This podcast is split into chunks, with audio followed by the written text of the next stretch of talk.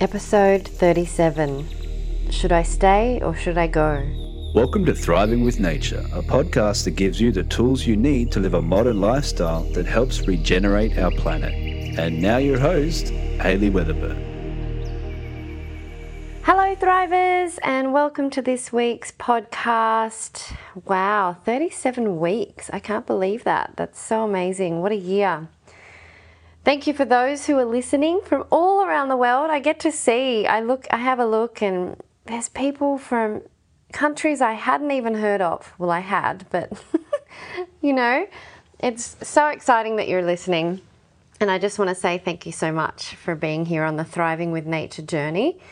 It is a journey. I started this podcast to explore all things thriving with nature so that we can all become regenerative beings, much like anything that's in nature, it helps thrive for itself, but also for the whole system. And I think as humans, uh, we stepped away from that a little bit. And I do see a lot of people coming back, especially after, you know, these past six months of COVID, of people coming back to their nature and connecting with that. Um, and so today, I want to share, as I said, it's a bit of a journey. I love doing interviews with the most amazing and inspiring people in all different areas of growing food, of saving our planet, of energy, all sorts of things. But today's episode is uh, a sharing of the, the Thriving with Nature journey in regards to should I stay or should I go?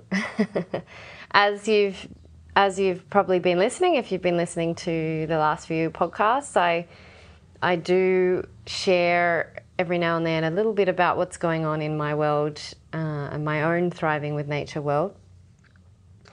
And today I'm back in Canggu in the city, and there's a motorbike to prove it. it's not as not as tropical bird sounding as it was up on the mountain, as you heard probably a few episodes ago, where I just was silent and there was beautiful tropical birds in the background. Uh, I have to record this podcast very early because uh, it's the quietest time. Now, which is bringing me to the reason why I'm recording this is I, as you know, I was up in the land for a month to explore options. Was that mountain calling me? Is this the place I want to be to start to really put my money where my mouth is? You know, I talk, I do have my gardens and I'm growing. If you watch on the YouTube channel, you see I do grow an urban garden here. I have raised beds, I have my living supplement garden and all that here. Uh, however, I really do want to get my hands into the soil. I want to do some syntropic agroforestry I want so I want a bit more land, and I there's this conflict inside of me of I I want to show all of you who are listening and who are interested in how we can thrive with nature, whether we stay in our urban gardens or whether we move away. I want it to be. Uh, I want to be able to inspire you, even if you've got your urban backyard, that you can bring a bit of nature in there. And I think that's what this time and space has been to show that even if you've got a concrete backyard, anything is possible if you just got the will and you know determination and knowing the principles and, and aligning with nature not bringing in chemicals not bringing in um, organic fertilizers like starting to use the microbes and that soil food web as your guidance. And so it is exciting. I have decided to go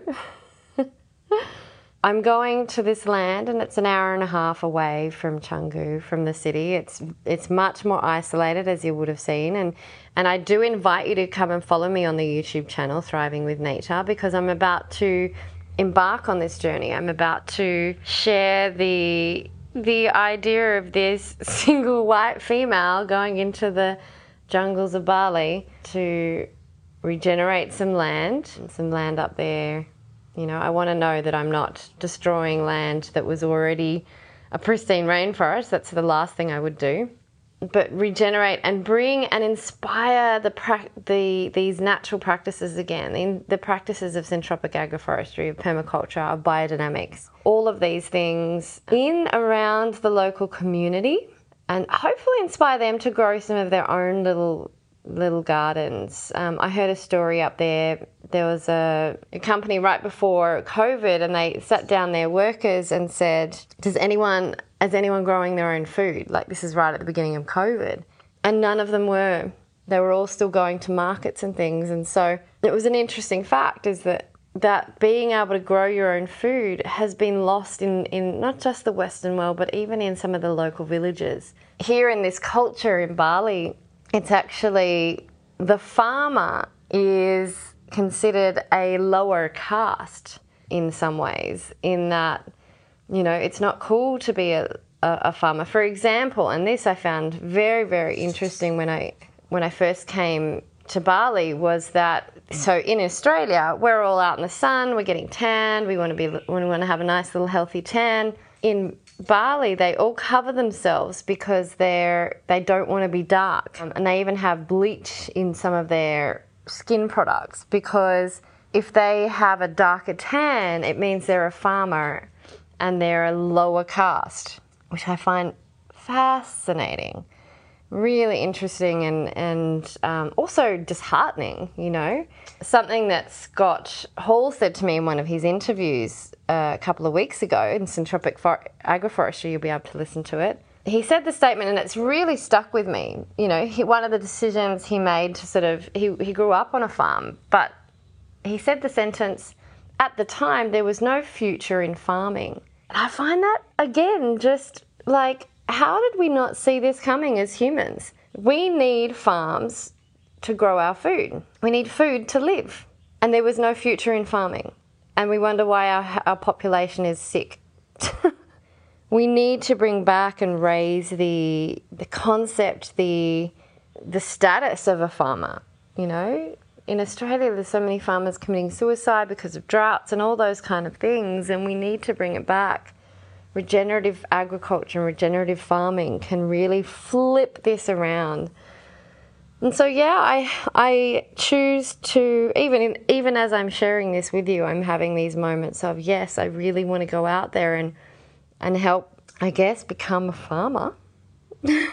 I never considered myself as one, and I'm not one yet. I wouldn't even, you know, there's so much to learn and so much to do before you can even claim to be an amazing farmer that, that grows f- food that is aligned with nature and it's nutrient rich. And I want to bring back regenerate soil so it's got the full nutrients and it's you know really being part of that guardian of the earth of um, helping regenerate our planet so yeah even thank you for all listening because even even while i'm talking to you i am inspired to be one of the people that goes out further in the distance and hopefully inspires you from youtube and I will do pot plants and things because I want to make sure that you can also do this at your home as well.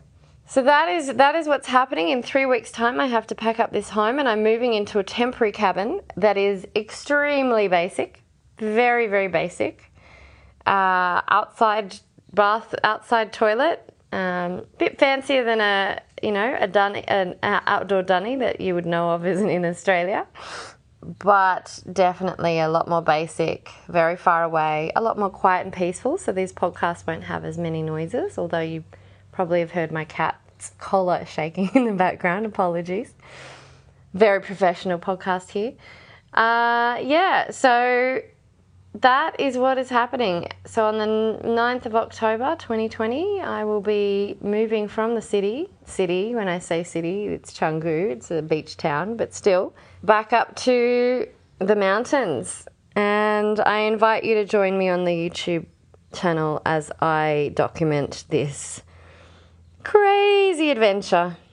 Uh, and uh, yeah, it will be, be lots of fun. The podcast obviously will continue. As I said, I balance it out between interviews from really knowledgeable people that I hope you're getting lots of amazing information from uh, and then, of course, you get my little 10, 15 minute rambles on what's going on in Thriving with Nature and my random contemplations of life.